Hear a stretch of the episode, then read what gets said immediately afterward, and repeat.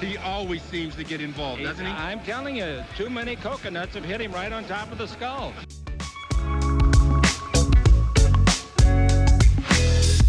Well, I think uh, Anthony will be a great acquisition. He can do it all. Avery, whose show is this?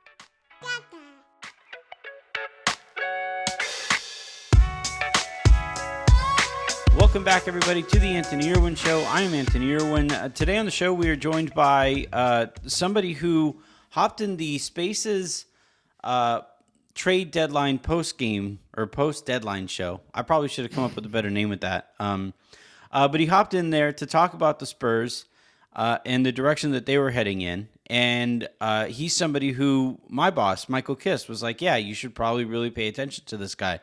So uh, I enjoyed his conversation, the conversation we had on that Spaces. And I figured I would bring him on here as the Lakers play the Spurs later tonight. Uh, Noah Magaro George of Pounding the Rock and who hosts the Alamo City Limits podcast. Uh, thanks very much for hopping on, especially on short notice uh, as the Lakers get ready to lose a really disappointing game tonight. no, I appreciate you bringing me on. I'm always excited to talk about Spurs basketball, so I'm ready to get into it. So, the basic kind of theme of this podcast is going to be about the Spurs. So, the Blazers clearly, like, they are doing everything in their power to not squeeze into that 10 spot instead of the Lakers. It's become, it's one of my favorite things across the league right now, is just laughing at how hard the Blazers are tanking. Um, and, and so, like, their, their interests are pretty clear there. I'm kind of curious about the Spurs though, because you know I just couldn't possibly see Pop being at, at, at all okay with you know not trying to win basketball games, um, organiza- organizationally speaking, right? Like that's when teams tank. It's not it's the organization that's tanking, not the team. Um, the Spurs are a couple games back here, but I just can't see Pop just kind of turning in, given uh, where he is in, in, in his career. So let's just start there. Like, if the Spurs could, are they interested in the 10 spot? Absolutely. Yeah, I think they absolutely are. Now, Gregg Popovich about three weeks ago gave us a quote and he said, you know, this is a rebuilding time. You can say it. Go ahead and say it. We're not going to win a championship this year. And right after he said that, they asked the same questions to DeJounte Murray, Devin Vassell, and they were almost offended, right? They were saying, you know, we're going to make this playoff push. That's what our goal is. We're trying to get into the play-in. We're trying to make the playoffs. We're a proud organization. We're proud players. And so it feels like they're going to try to get there, but I don't think they're going to. Maybe they hop the Lakers. They're definitely going to hop Portland, but just what they're playing, the personnel issues they have defensively, they've been all over the place. I don't see them getting in, but they're going to try. They're going to try their hardest. That I mean that that's basically all we can ask, right? Like unless unless you can get a fan base like the Blazers have gotten their fans now interested in tanking, right? And and that's kind of a fun place for an organization to have a fan base is, "Oh, you're okay with losing?" Oh, well, let's see how this thing can go, right?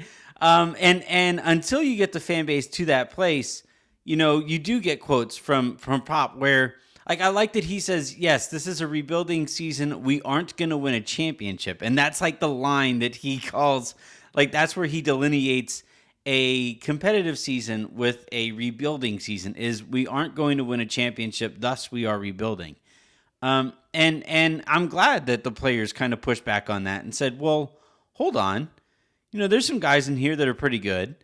Uh, and and so I'm kind of curious, like how this is going to play out. Look, the Lakers are a mess. Basically, every day I wake up and there's some new article about finger pointing between this person and this person and this person. Apparently now Phil Jackson's involved in in in uh, consulting the Lakers because that's what the Lakers need. Um, the Lakers, look, they have they they won over the weekend. They beat the Golden State Warriors. Uh, it was a fun game. It was a good win. They might have learned something about themselves. Uh, if you were to, you know, as the the Lakers and Spurs get ready to face off tonight, as you're getting ready for this game, what are your kind of expectations for how this might play out? See, that's so tough. The Spurs team is the youngest team that Gregg Popovich has coached since he became head coach in 1996. And they've been all over the place. I mean, there there've been games they hold teams on 90 points. More recently, there have been a lot of games where they've given up over 130 points. So I don't know where they are defensively. There's a lot of miscommunications there. There's a lot of people beating the Spurs on backdoor cuts. There have been some really bad pick and roll coverages and drop coverage where Jakob Poeltl ends up guarding two guys at once because his guards can't fight around screens. And offensively, they're scoring a lot of points, but that's really adjusted, right? So they're not very efficient. They're not really a good offense, but they got a lot of motion. They've got a lot of passing, so they're more with that pace. Now, when I look at the Spurs and the Lakers tonight, it could go any way. You know, if LeBron James ends up playing, you know, he could very well go for another 45 50 against the Spurs. They're that bad defensively. Uh, at the same time, if he's not in there, it could go the way that we saw last time, where the Spurs blew them out by 30. Now, I don't think Keita Bates Diop has another 31 point night on 11 11 shooting in it. That's not going to happen. That's not going to happen again. Yeah. But I really could see this matchup going either way. I, I think if I had to give somebody an advantage, I would say the Spurs. You know, if Anthony Davis isn't going to be, be in there and he's a guy who's given them a lot of trouble over the years, I think Jakob makes you know his easier, right? As a rim protector, his job gets a lot easier. If LeBron's not playing, his life gets easier. So I think if you know LeBron's not in there, they have a good chance. If he's there, the Lakers always have a chance to beat anybody in front of them. Yeah, I I, I think that's true. the The issue is that you know the Lakers again, like so they beat the Warriors, and the way that they beat them was by playing loose and getting out in transition all the way up until the final buzzer, right?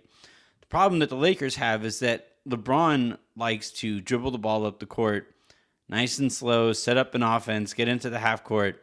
And their half court offense is essentially find somebody with a with a mismatch in the post or, you know, one of Carmelo or Melo right now, or Carmelo or LeBron right now, and try to get a double team or send somebody middle with a cut and then hope that either the person cutting gets the ball or that that collapses a defense, you swing it opposite, you swing it one more time to the corner, and and and that's your corner three.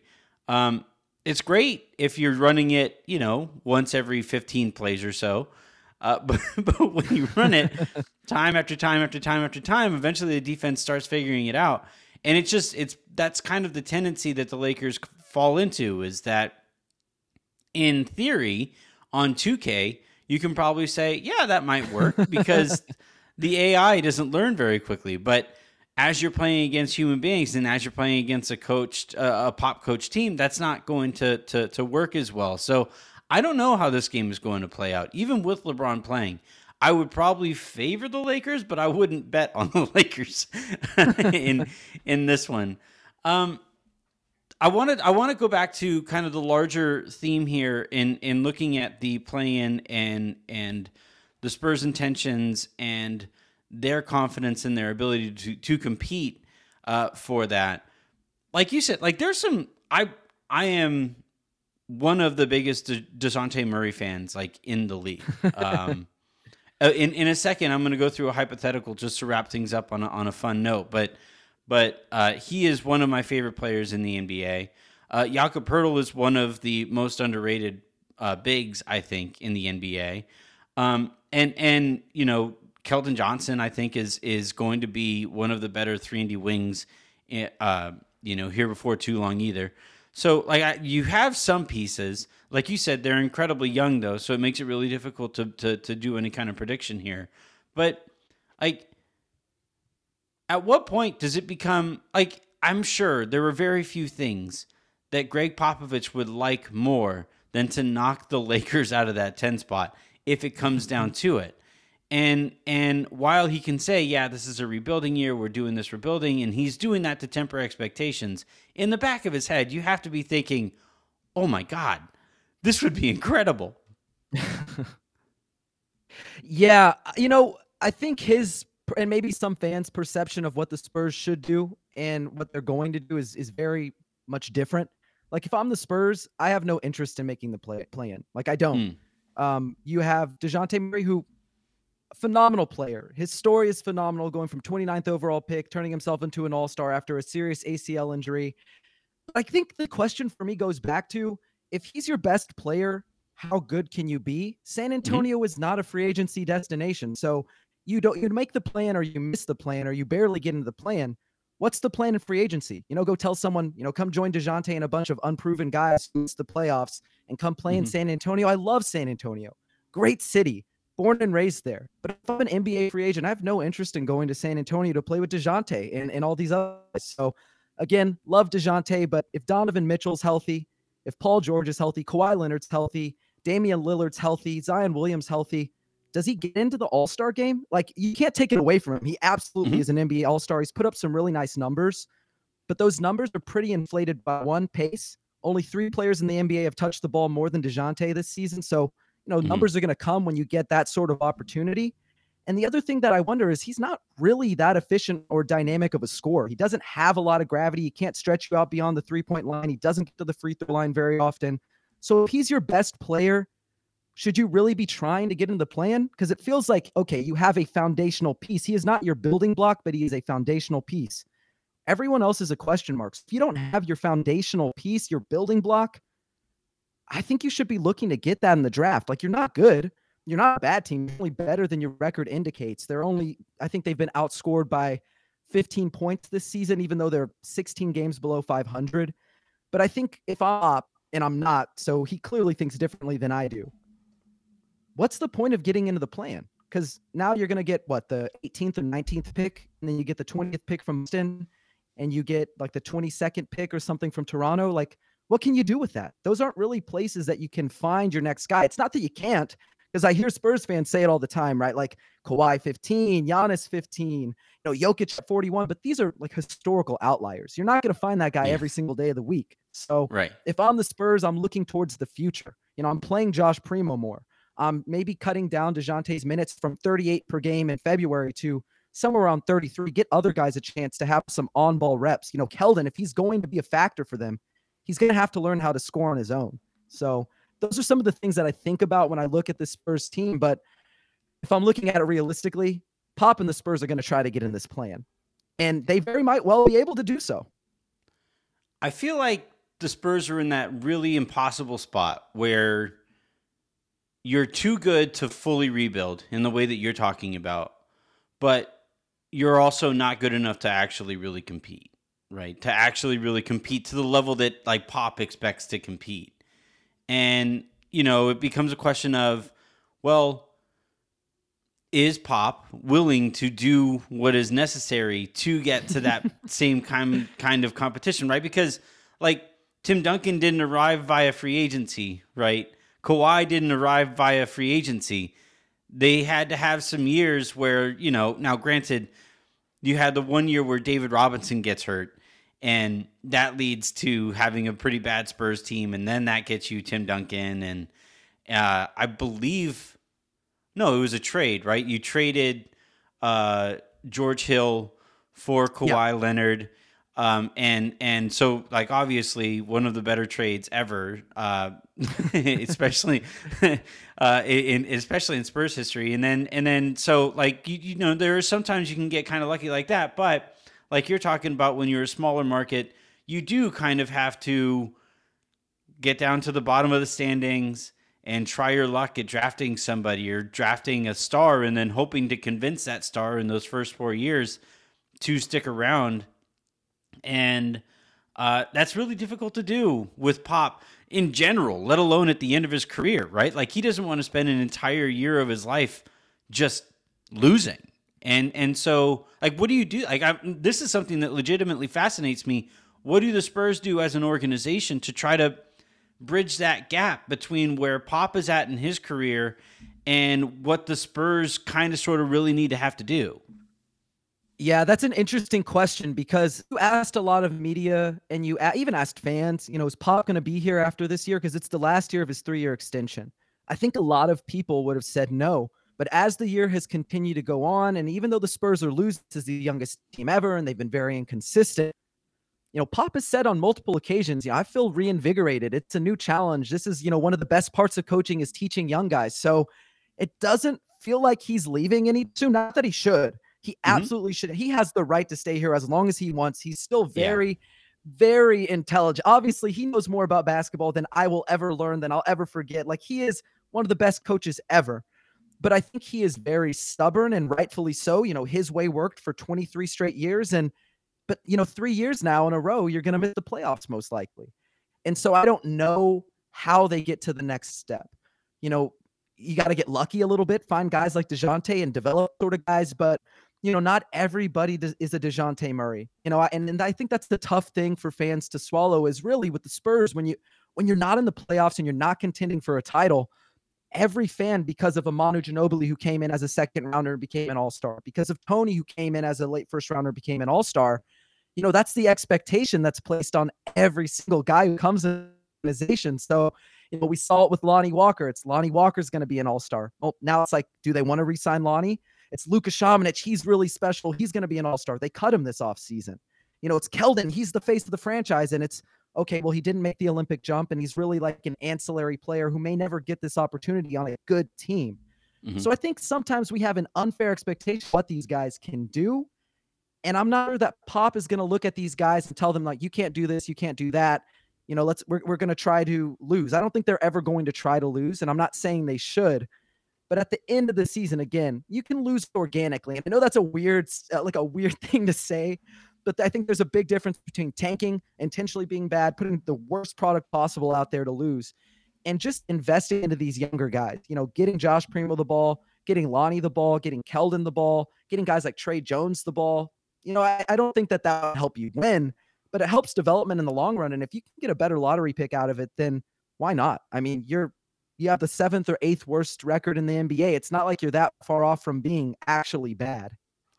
Yeah, the thing about winning is that you kind of want to win in a way that you can continue to do so sustainably and wins always kind of have to be compared to how other teams are winning, right? So like if DeJounte Murray playing 38 minutes a night wins you 3 out of 4 over a 7 game stretch and you look over and you're like, "Okay, yeah, but we can't play this guy 38 minutes a night." And it's kind of hamstringing the guys behind him who we need to be to be able to develop down the road um, those three out of four wins, or those three wins out of and, and four losses in that seven game stretch, like it's not the same as if Milwaukee goes through a rough patch and, and goes three and four in a seven game stretch because they know, yeah, Giannis is good enough to win a championship. That guy is is yeah. actually there. so so yeah, it's it's a, it's a really tough spot. All right, you know, I I I dabble on the trade machine occasionally and uh, it sounds to me like there's a bit of a bottlenecking effect, uh, you know, with some of your your top paid guys. So just you know, throwing it out there. If you're interested in losing, um, Dougie Dougie McBuckets, Dejounte Murray, Josh Richardson, for Russ works. You know. yeah, uh, it's 30, it works financially. I don't I don't know if they would answer the phone or like they might they might sniff that out pretty pretty quickly. um, what's more likely, them actually picking up the phone for that call from Rob Pelinka, or Gregg Popovich doing a full blown photo shoot in a Phil Jackson Lakers jersey? I think the latter. I think the latter. Um, I think they value they value Dejounte a lot, rightfully so. As I mentioned, you know, he's not necessarily like your your franchise guy, but he's one of those pieces you want to keep around for a rebuild.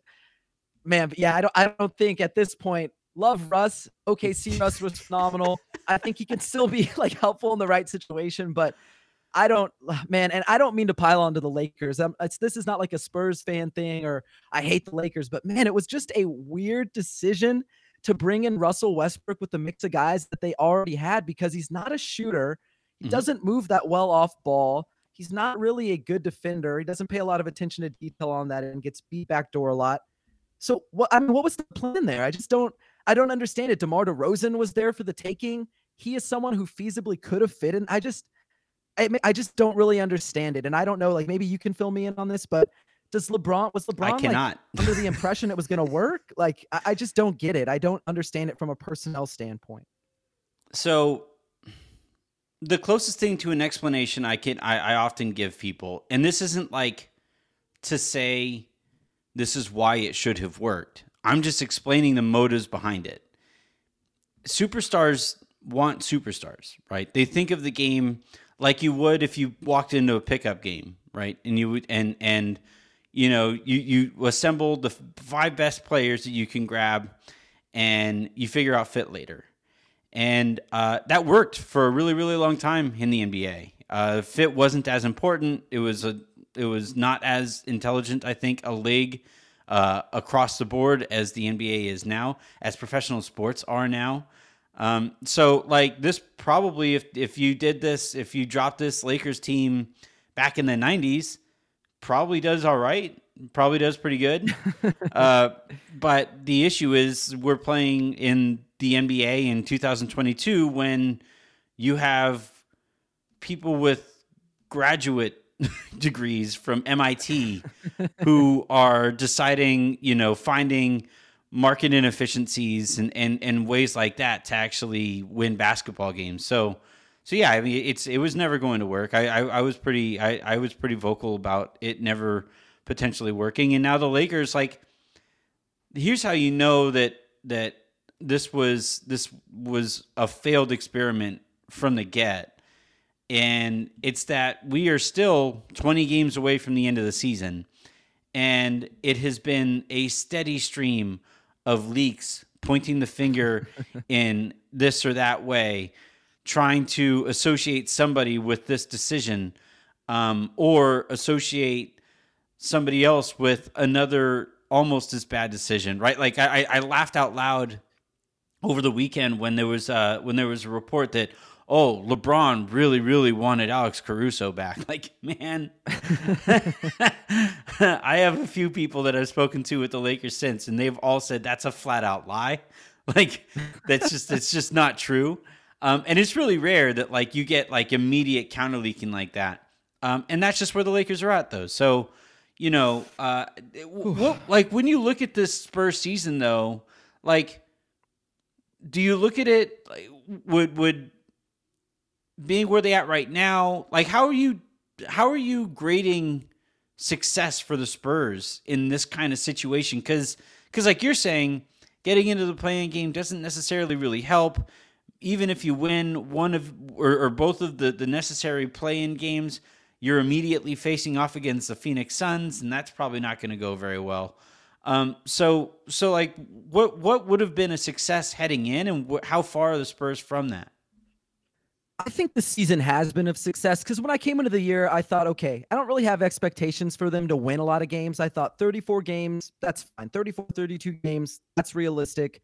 They don't really have a go to scorer who's super efficient, who can get you a bucket when the game slows down. They don't really have a lot of ancillary players who can create their own shot. So if they can just get that amount of wins and they can see development elsewhere across the roster, like Keldon Johnson learning how to shoot standstill threes, Devin Vassell picking up a little bit of slack on the offensive end, you know, showing some creativity off the dribble here and there. Guys like Lonnie Walker, you know, proving they either belong here or you move on from them. You know, Josh Primo, what does he look like as a rookie? So I feel like the season has been a success. And it's it's weird to say this, but this again, like the Spurs are better than their record indicates. But it's really nice that they've been losing because the way in which they've been losing is they've just played a lot of close games and they're really bad in the clutch for the reasons that we've spoken about. Yeah, and so they lose. So they so they just lose in the clutch. Like it, it's an interesting season for sure. I don't again like love Dejounte. I think he is really important, but I think the most telling thing for me when it comes to Dejounte and can this guy be your your like you know foundational building block? Can he be that guy? You know, Dejounte shoots nearly 50% against teams that are below 500. When he plays teams that are above 500 this year, he shoots a hair under 42%. So mm-hmm. if you're going to not be efficient, good teams, granted, some of that is because he has so much responsibility and there's no one else to really pick up the slack. But you know, I, I still think you got to figure something else out. It just be Dejounte, and you can't just be keeping your fingers crossed, saying, you know, well, Keldon, he's going to be that guy, or Devin's going to be that guy. Like, sure, maybe they can. I mean, you could say that with anybody. You know, Romeo could be that guy, or maybe Aaron Nesmith could be that guy, or maybe someone on the Lakers, like maybe Austin Reaves can be that guy. And I think it's fine if you believe in your young core, even your players, but you got to look yourself in the mirror and go, we have a personnel issue We don't have anybody who's NBA level at three four really. Like Keldon is a starter, I think, but at four, KBD is Keita Bates Diop gonna be playing a good team? Is Zach Collins starting for a good team? Is Jock Landale starting for a good team? You know, so like I don't know where they go from here, but I do think that this season has mostly been a success. Finding out who they have on their roster, they're figuring out who they want to keep around, and in the process, they've moved on from Derrick White, from Thaddeus, from Bryn Forbes, and they've accumulated, you know, three first round picks, five second rounders over the next, you know, five years. So just gathering draft assets, getting, you know, draft capital, figuring things. That's a successful season. So in that sense, I think it has been a success. But the winning part, they're still learning how to do that. Yeah, that's in in in like just like I said earlier about the wins. You know that wins are, are all on a grading scale on how productive a win is. A productive loss is a very is very much a thing for a rebuilding franchise, even if it doesn't fully want to welcome or embrace that full on rebuild, the tear down rebuild. So yeah, if if the right people are getting minutes and if uh, it's just coming down to being out executed in the clutch because those right players are getting minutes, then overall you kind of take those losses. There was nothing more frustrating to me back when the Lakers were trying to to rebuild and Ronnie Price was out there instead of Jordan Clarkson in the clutch, and you're just like, what are we doing?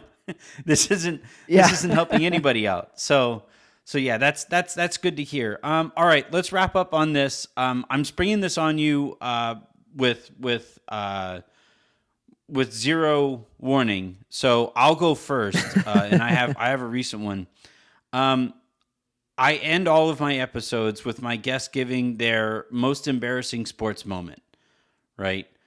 Um, so I'll give mine, and it happened uh, just over the weekend.